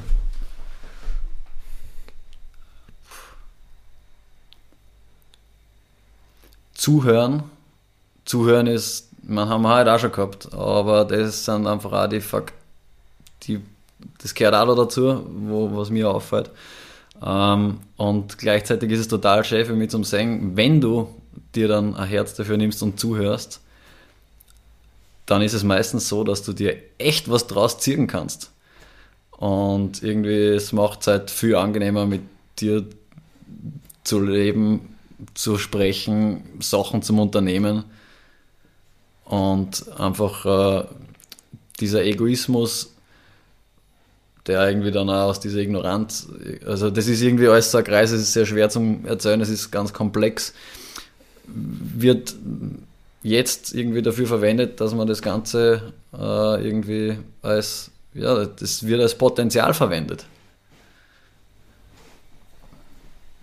Was mir jetzt noch eingefallen ist, ist Einfühlsamkeit. Einfühlsamkeit, ja. Das ist auch eine Sache noch, die habe ich auch öfters gehört, das Feedback habe ich jetzt öfters gehört und das kriege ich auch bis heute noch, ist einfach, dass ich teilweise wieder Porzellan der, der Elefant im Porzellanladen bin. Du bist der Bulldozer oft, ja. Und auch in der Sprache. Entschuldige, jetzt habe ich dich unterbrochen. Nein, gar nicht. Und eben auch in der Sprache. Das ist, du fährst einfach dann einmal gleich ein Programm, wo jemand anderer gleich sich denkt, okay, eigentlich muss ich mir das nicht geben. Zweitens Frechheit eigentlich, dass es so mit mir geredet wird. Und äh, ja, man verliert halt schon auch die Lust dann möglicherweise an einem Gespräch oder lässt sich selbst verunsichern im Worst Case, weil es ja im Grunde mit dem Empfänger, also wenn ich jetzt mich als Empfänger sehe, wenig zum tun hat, weil ich mir ja selber aussuchen kann, wie ich die Botschaft aufnehme, die mir überbracht wird. Und genauso, wie ich das jetzt gesagt habe, kann ich ja eben als Hörer, glaube ich, mir was rausziehen aus den Botschaften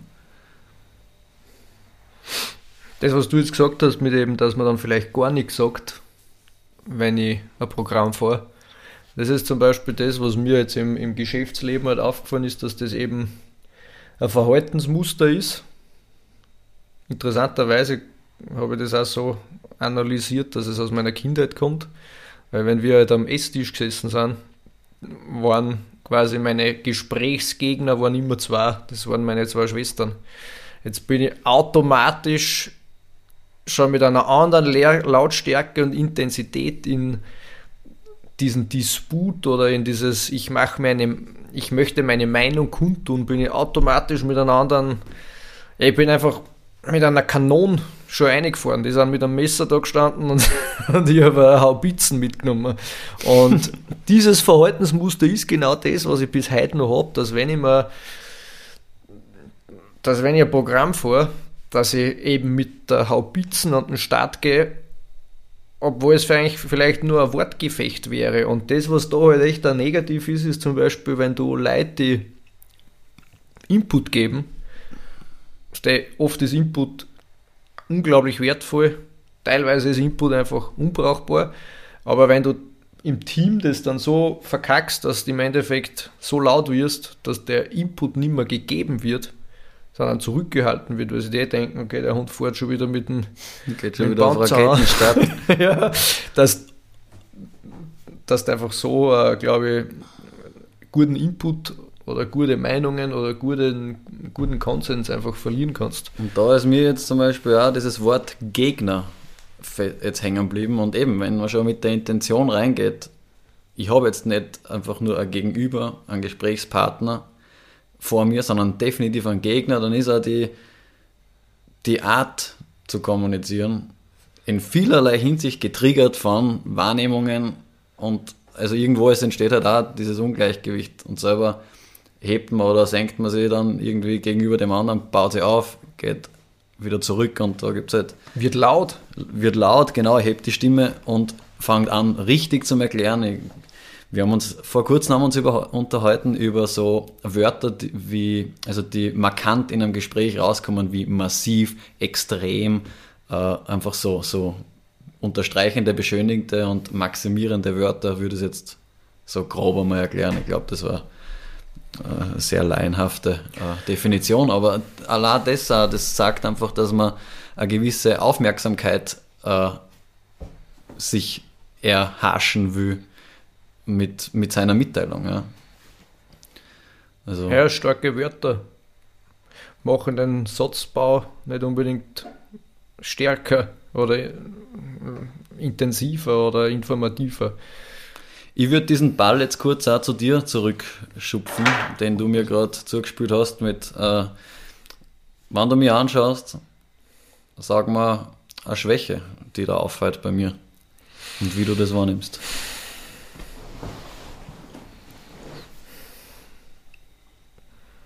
So, warte, ich muss jetzt alle Tugenden, Akzeptanz, Toleranz und. du schmeichelst mir. Nein, ich muss jetzt das alles einmal bei mir selber bündeln, damit ich nicht mit der Haubitzen an den Start fahre. Das ist eine definitiv eine große Frage, ja.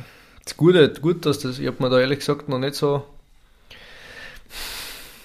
Ich weiß nicht, ob das eine Schwäche ist oder eine Eigenschaft, also ich traue es mir jetzt nicht sagen als Schwäche zum, zum Sehen aber das, wo ich einfach ein Problem damit habe, und das kann, ich kann nur von mir jetzt reden, wie ich das wahrnehme, ist das, wovon reden, aber nicht machen. Darum sitzt du halt auch bei dem Podcast da, weil du hast jetzt geredet, du würdest das gern machen. Das ist auf jeden Fall ein das. großer Mitgrund, ja. Und ähm, das habe ich einfach bei dir schon ein paar Mal erlebt, dass du was sehr zerdenkst und statt dass du selber einfach ins kalte Wasser haust, dass du es dann und probierst, dass du zuerst denkst und im vielen Denken geht halt dann oftmals dieser Initialfunke verloren, der sehr wichtig ist, um, um, um, um was zu entfachen. Und das ist, das ist eigentlich die Eigenschaft, die mir bei dir halt ja, auffällt. Ich weiß jetzt nicht, ob ich es als Schwäche sehen würde, sondern eher als Eigenschaft. Ja, es ist schon so, dass ich mir dadurch, also ich kann das annehmen sehr gut, weil ich weiß das, dass ich denke auch sehr gern ähm, und bin mir sehr bewusst, dass ich mir oft das Haxel lege und äh, das ist auch zum Beispiel ein Punkt, den ich sehr an unserer Freundschaft schätze, weil du dann auch jemand bist, der mich in meinem Vorhaben bestärkt und es kommt sehr oft aus Selbstzweifel. Ich, ich, ich traue mir oft Sachen nicht zu, ich bin der Meinung, ich habe eine gute Idee, aber kann nicht so richtig drauf eingehen und dann versuche ich halt so alle möglichen Enttäuschungen, die mich treffen könnten oder alle Worst Cases, alle Best Cases, die ja dann sowieso, sie können eintreten, aber sie werden definitiv nicht konkret eintreten oder sind einfach schlicht und ergreifend Probleme, die nicht da sind. Und da ist äh, ein Punkt, also das sind mehrere Punkte inbegriffen, an denen ich schwer arbeiten möchte an mir und ich glaube, äh, ja, also ich bin, ich kann das sehr gut annehmen. Danke. Und was eine Schwäche war, das du jetzt nicht mehr hast, du hast die stinkertsten Viers gehabt, die ich je bei einem Teenager gerochen habe. Ich Aber muss das sagen, das war eine weg. Stärke. Weil das hat mir leid vom Hals gehalten. Aber das war katastrophal und ich glaube auch, dass ich in meiner Pubertät, ich habe sehr, sehr viel äh, gut machen müssen, mir selbst gegenüber und äh, kommt auch sehr viel aus meiner Kindheit. Äh, und ja, da haben definitiv die fast stinkendsten Füße. Ich kenne nur einen, also der Lorenz zum Beispiel, der hat auch Hardcore-Kasler gehabt immer. Ich meine, das ist eine Mischung aus Kunststoff, Skateboard-Schuhen und ganzen Tag lässige eben Schuhe anzuhaben und halt aus Pubertät Schweiß. Na, das war grausig. Ich kann mich erinnern. Ich habe die Fußabdrücke gesehen. Du hast einfach eine Stunde nachdem ich wo gegangen bin mit Socken. Ich war wie ein Hund. Du hast definitiv meine Spur wittern können. Also ich war äh, verdammt nochmal ein gefundenes Fressen in der Natur gewesen. Vollgas. äh, ja. Na, sonst, weißt nicht, mein bester Freund. Na, sonst Schwächen kenne ich nicht so viel. Ist auch unwichtig. Ich glaube, äh, es ist, was mir extrem gefällt. Starkes Wort ja, und dass wir uns darüber unterhalten können. Das hat für mich einen extremen Wert und ich finde, das gehört öfter gesagt. Manchmal passiert es mir, dass ich ehrliches Feedback gebe und mag sein, dass es oft nicht passend ist, aber es wird mir dann übel genommen. Und äh, oder, auch, oder eben auch voll gut angenommen. Und unterm Strich ist es eine Qualitätssteigerung im Miteinander. So möchte ich das eigentlich wahrnehmen. Und gleichzeitig ist es auch genauso wichtig, uns gute Sachen vorzusagen. Also was ich an dir schätze, was jemand an mir schätzt. Äh, und ich glaube, tendenziell tendieren wir öfter nur von den guten Dingen zum Reden und darum würde ja diesem, ich meine, ich glaube, gut und böse ist jetzt wieder so ein Ding, aber Schwächen zu akzeptieren, zum Erkennen, dazu stehen, sie in Stärken zu verwandeln. Ich glaube, das Potenzial steckt in jedem. Äh, das ist was, was mich einfach fasziniert und ich. Und ja. da sehe ich heutzutage ein Riesenproblem. Ja. Das geht verloren. Man sagt, man darf keinen mehr sagen, dass er Pfeifen ist. Jeder kriegt eine Medaille. Auch die, die die letzten waren, kriegen eine, eine Medaille fürs Dabeisein. Jeder ist jeder ist gleich und ja, ist, jeder ist im, im Herzen sollte den gleichen Respekt erfahren und das gleiche, den gleichen Umgang erfahren, aber nicht jeder ist gleich. Der eine ist besser in was, der andere ist besser da, der andere ist schlechter da und das ist, wir setzen alle jeder ist besonders, jeder ist so toll. Ich finde echt, dass wir da ein ganz ein weiches System aufbauen. Total. Du als Lehrer, wir haben jetzt in unserem Freundeskreis, sind jetzt die Leute, die früher studiert haben, Lehramt etc., sind jetzt Lehrer. Und du darfst den Kindern kein Feedback mehr geben, weil im nächsten Moment sitzen dann die weichen Eltern bei dir und beschweren sich, warum du mit dem Kind, warum du dem Kind sagst, dass es, weiß ich nicht, in Mathe jetzt keine Talentierung hat oder was auch immer. Und ja, hey, der Umgang, dass man respektvoll ist, bitte da bin ich der Erste, der sagt, machen wir das. Aber man verliert den Humor.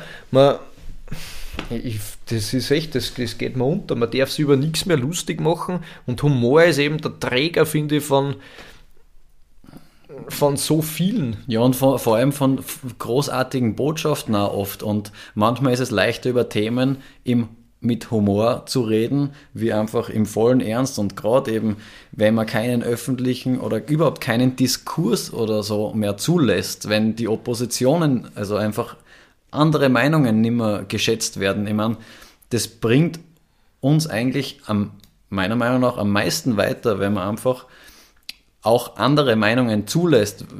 Sonst ich weiß nicht, ich bin in Mathe auch nicht gut, aber es gibt da irgendwas mit dem kleinsten gemeinsamen Nenner oder sonst irgendwas.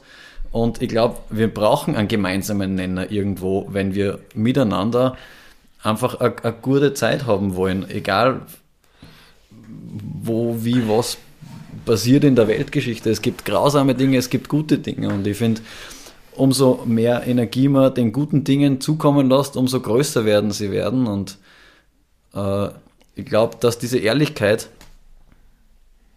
oft sehr fast schon panische äh, Reaktionen auslöst. Also so erfahre ich das und ich habe es auch an mir selber schon erfahren. Und ich glaube, das ist auch der Grund, warum ich mich gerne über solche Sachen unterhalte.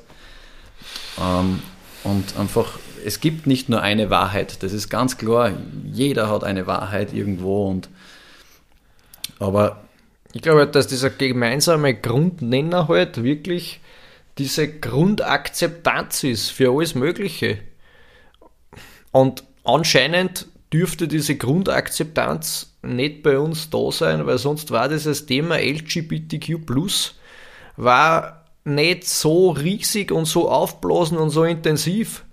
Weil, ja. Alter, wenn ich jeden akzeptiere, egal ob der jetzt einen Schwanz hat, keinen hat, ihn abschneiden lassen hat oder sie ihn machen lässt, was interessiert mich das? Das Warum? interessiert nur die Person, die es angeht, meines Erachtens. Ja, Oder das halt sollte nur so die Person interessieren, die das was angeht. Aber andere hat es nicht zu interessieren. Nein.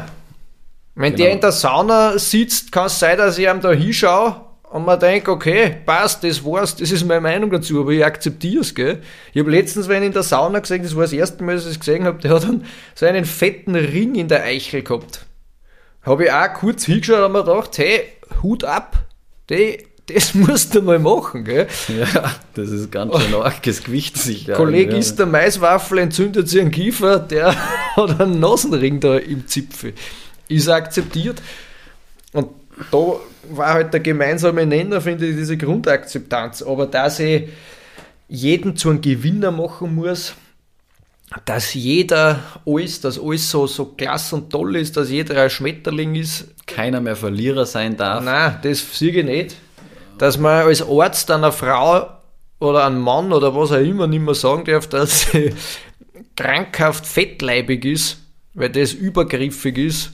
Das sind alles Themen, die wir jetzt erfahren. Ich finde das auch, es sind hochsensible und auch sicher schwierige Themen, nur die Wahrheit ist einfach manchmal bitter. Dass ich der Frau nicht sage, hey, du bist, oder dem Mann, du bist krankhaft fettleibig, weil warum sollte ich da meine Meinung kundtun? Aber wenn es ein wenn ich zu einem Fachmann gehe. Ja, und der da sagt, dass du auch die bös bist, der dann, dann muss ich das auch. ist das nicht übergriffig. Ja.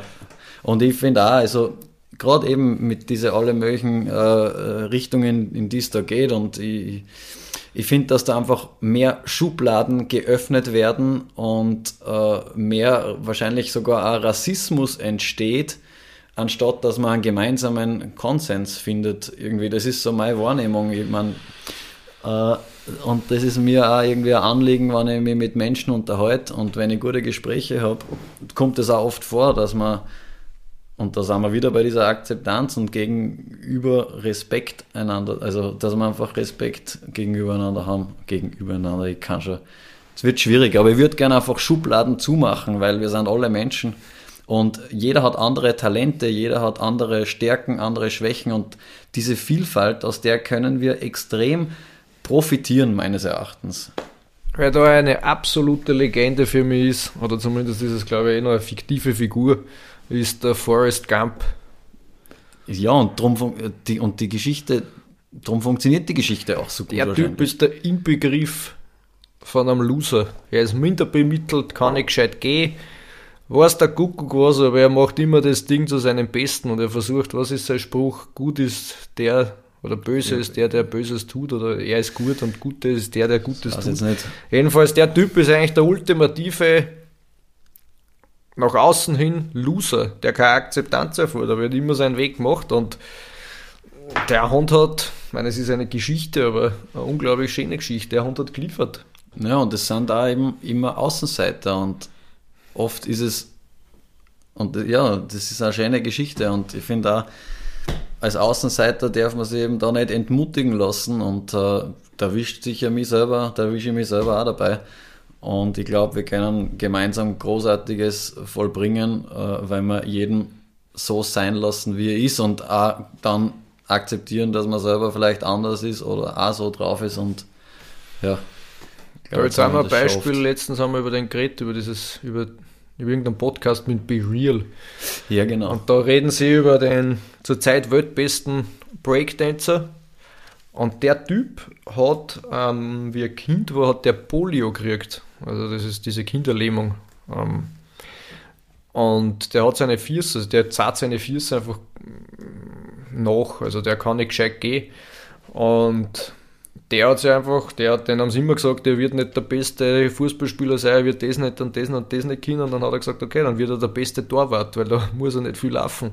Und dieses und jenes. Und der ist jetzt der beste Breakdancer und der ist halt der, der jetzt, weiß nicht, der wirbelt sich auf seine Hände herum wie, wie kein anderer. Und der hat einen vermeintlichen Nachteil, zu einem, ja, zu, zu einem Vorteil gemacht. Ja, und da ist daraus auch eben so stark geworden, wie es ihm keiner zugetraut hätte. Und da gibt es echt viele Geschichten. Und ich finde eben auch, das ist, es ist eigentlich nur unfair, wenn ich jemandem erkläre, du wirst es nie schaffen. Allah, wie oft ich, und da bin ich ein gebranntes Kind, in der Schule gehört habe, von meinen Lehrern, Erziehern, was auch immer, du bist so ein Trottel, du wirst das nie zu irgendwas bringen im Leben. Und ich bin jetzt nicht in dem Standpunkt, dass ich sage, okay, ich habe in meinem Leben sowas braucht, aber ich bin absolut glücklich irgendwo. Ich kann machen, was ich will, ich, mir geht's gut, ich bin gesund, ich habe Freunde äh, und, äh, und auch als Außenseiter irgendwie habe ich das, ja, ist es doch irgendwo geschafft, ja. Und äh, das, durch das definiere ich mich halt. Und ich finde, es ist unfair, wenn man da Leute deswegen einschüchtert aufgrund von solchen Sachen. Und da halt, kommt es halt aufs Individuum drauf an. Ich habe genau das gleiche gehört, dass ich Straßenkehrer, weiß der Kuckuck was wir. Und vielleicht wir es noch, weiß ich nicht. Ja, und warum nicht? Ja, und warum auch nicht? äh, ist nichts dagegen einzuwenden, aber das war damals eher ein Negativbeispiel, war immer dieser Straßenkehrer. Ähm, und ja, und dann mir, also für mich war das sehr, sehr motivierend eigentlich, weil ich für mich, und das ist eben das, was in mir ausgelöst hat, ist, mir ist gesagt worden, hey, du bist der Loser, oder halt in der Schule ein Loser, und das war für mich Motivation genug, dass ich sage, okay, legt's mir, ich mache jetzt das, sitze die Zeit ab, und danach, ich, ich muss euch nichts beweisen, gell? ich muss es mir selber beweisen, aber das hat mich schon angespornt, ähm, das Ganze ins Positive zu, zu, zu richten. Und ich bin jetzt aber nicht der, der wieder in die Schule geht und die Lehrer sagt, hey, schaut's mir an, ganz und gar nicht. Ich habe ja. hab mich da nie wieder blicken lassen. Ich finde, man kann es auch gar nicht so verurteilen dafür, ja. Das bringt nichts. Das, was ich einer vorgelebt habe, war schon berechtigt, dass sie das auch sagen. Und vielleicht war es in meinem Fall das Richtige, dass wir gesagt haben, hey, dass ich ein Vollpfeifen bin. Und ich bin sehr interessante Ansicht. Ja, also für mich war es positiv. Also ich kann das nur so sagen. Und da gibt es sicher unterschiedliche Leute.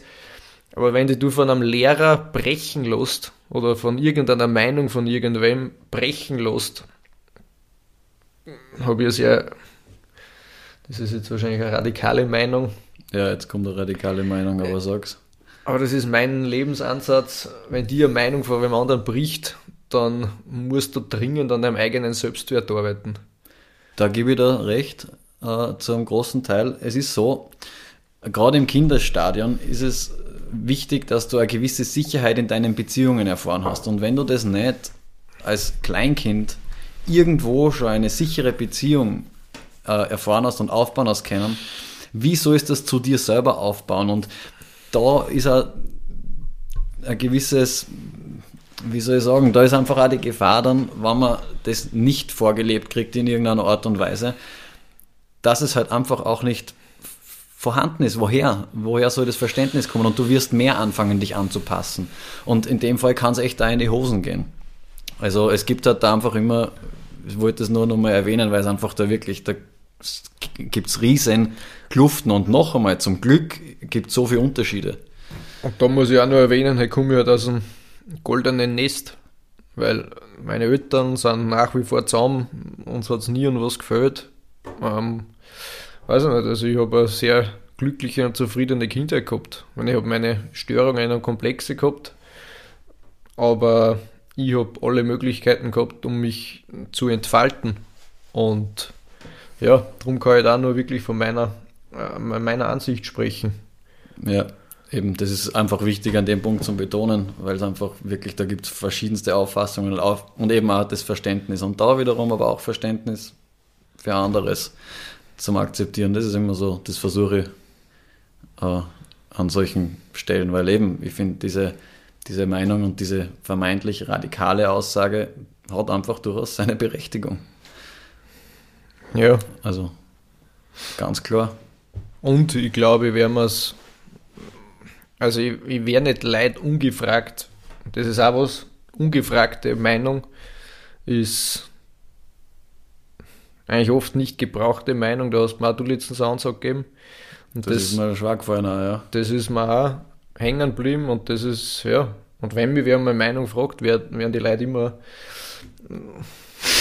die volle, die volle Ladung abkriegen. Aber ungefragt, glaube ich, seine Meinung, wenn aufschwatzen, das sind die Leute, die man das nicht brauchst. Voll, und ich habe dir das damals eben auch sagen müssen. Das war mir einfach, da bist du mal wirklich sehr nahe getreten in Themen, die ich durchaus ernst nehme, auch für mich selber. Die Frage ist halt immer, wie ich es vermittle oder auch, hat es gerade im Moment am Platz. Und ich, wir haben uns daraus, glaube ich, weiß nicht, wir haben sicher beide was daraus mitnehmen können. Wenn du das jetzt so erwähnst, freut es mich. Aber da muss ich sagen, war es jetzt nicht, also das war meiner Meinung nach, es war schon ungefragte Meinung, aber es war, wie soll ich sagen, es war in meinem Bereich in meinem Lebensbereich, in meinem, in meiner Umgebung. Es war, ich glaube, es macht was anderes aus, wenn ich, wenn ich jetzt bei dir bin und dich da so konfrontiere, dann ist es, glaube ich, ein Unterschied, als wenn du bei mir bist und ich dich dann konfrontiere. Sicher. Weil du da schon irgendwo bei mir dann drinnen bist. Sicher, das Setting ist ein anderes, auf jeden Fall. Es was sind die Ziele? Also, jetzt steht da die Frage, aber ja, ich stößt einfach. Was, was sind deine Wünsche von deinem Podcast, was du, was du machen möchtest? Also, ich möchte ähm, ähm, ehrliche Gespräche und Diskussionen führen mit Leuten aus verschiedensten Bereichen und mit verschiedensten äh, Geschichten, äh, Erfahrungen. Ich will gern auf die untereinander Akzeptanz, Vielfalt und äh, ja, auf, auf Menschlichkeit irgendwie, das möchte ich einfach hervorheben. Ja, ich meine, dazu muss man mal irgendwie, wer die Möglichkeit, also dazu muss auch die Möglichkeit einmal entstehen.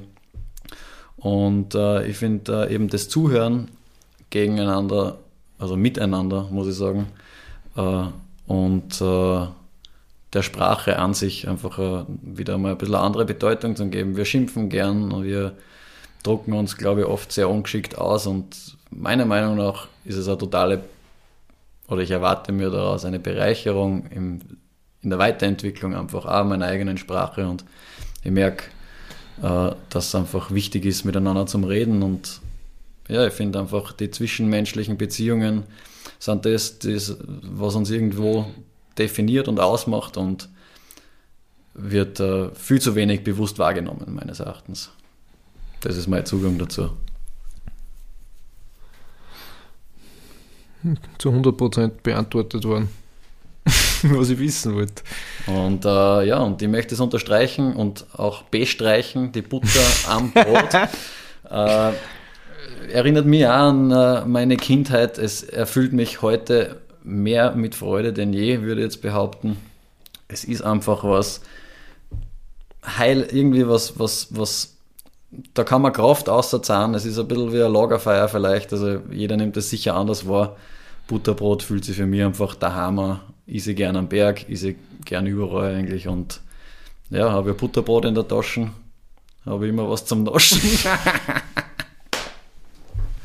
ja, an dieser Stelle würde ich gern den ersten Podcast von Alles in Butter beenden. Herzlichen Dank, Stefan, für die äh, Introduction und für die Möglichkeit, da, dass wir das da machen. Und äh, ja, danke an jeden, der sich Zeit dafür nimmt. Und ich würde mich sehr freuen über Feedback und werde in Zukunft äh, weitermachen.